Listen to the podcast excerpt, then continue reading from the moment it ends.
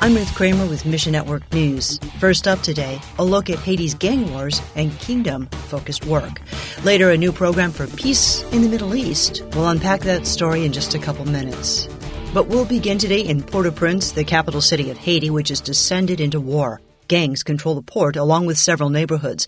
Police travel the streets cautiously in armored vehicles. In one neighborhood, 10 days of violence left 470 people dead, injured, or missing. Greg Yoder with Christian World Outreach says it's kind of starting to spread outside of Port-au-Prince uh, to some of the larger cities. And for us, it's it's caused some some issues periodically just with not being able to have classes for the feminine training center or or ladies even being able to travel to the center. People stay inside to avoid the bullets flying through their neighborhoods. Kids can't be in school. Haiti hasn't had a functioning government since the assassination of the president last year. But God continues to work in spite of the tragedy unfolding. We just had a graduation at our Feminine Training Center in Port au Prince, and 70 ladies graduated um, we had ladies graduate in the perfected sewing, which is a three year program, uh, the simple sewing, which is just a one year, and in cosmetology and the cooking baking classes. Students become involved in a weekly Bible study, so when they graduate with skills, they also have the confidence in knowing that Jesus loves them. Pray for the safety of CWO staff in the Port au Prince area and ask God to intervene in the gang wars. We'll stay with Haiti for our next story. You may remember last year's August 14th earthquake in southern Haiti.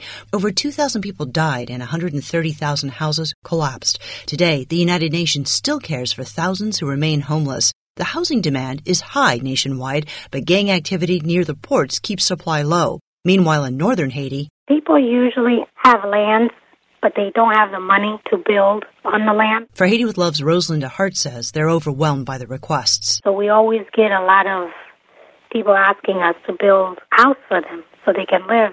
It's either that or on the streets with their family. Northern Haiti doesn't get many earthquakes, so they don't have to worry about quake proof homes, but poverty severely limits their options. Whatever the amount of money they have, they just put up a shack and they just live day by day hoping there's no rain to blow it off. For Haiti with Love builds homes for families and single moms in extreme poverty. Even the simplest homes by Western standards Four walls, a roof, and a door is a luxury in Haiti.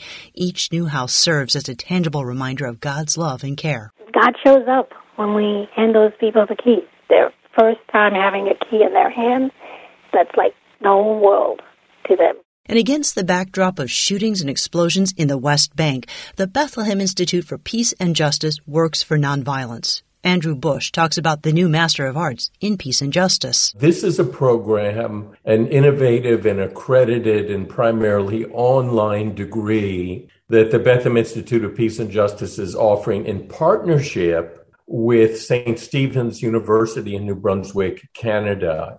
And we've been working on this project for about three years. The MAPJ is a two year, 39 credit program. It offers courses about peacemaking and justice in the Palestinian context. Then, provided by St. Stephen's University, there are courses such as the inner transformation of a peacemaker, speaking of the inner spiritual development of peacemaking, of, of a peacemaker, the biblical theology of peace and justice, peace and violence uh, in the New Testament, practical nonviolence and peace building, uh, religion, peace and conflict. People anywhere in the world can take this course. If you're interested, we can connect you at missionnews.org. In the meantime, pray that peacemaking will display Christ's love throughout Palestine and the whole world. Thanks for listening to Mission Network News, a service of One Way Ministries. We're listener supported by people just like you. So by giving to Mission Network News, you enable us to keep the stories of God's kingdom coming. So join us here on Facebook, Twitter, or Instagram. You can also find us on Alexa, iTunes, or TWR360. And together, the Great Commission happens. Look for links at missionnews.org. I'm Ruth Kramer.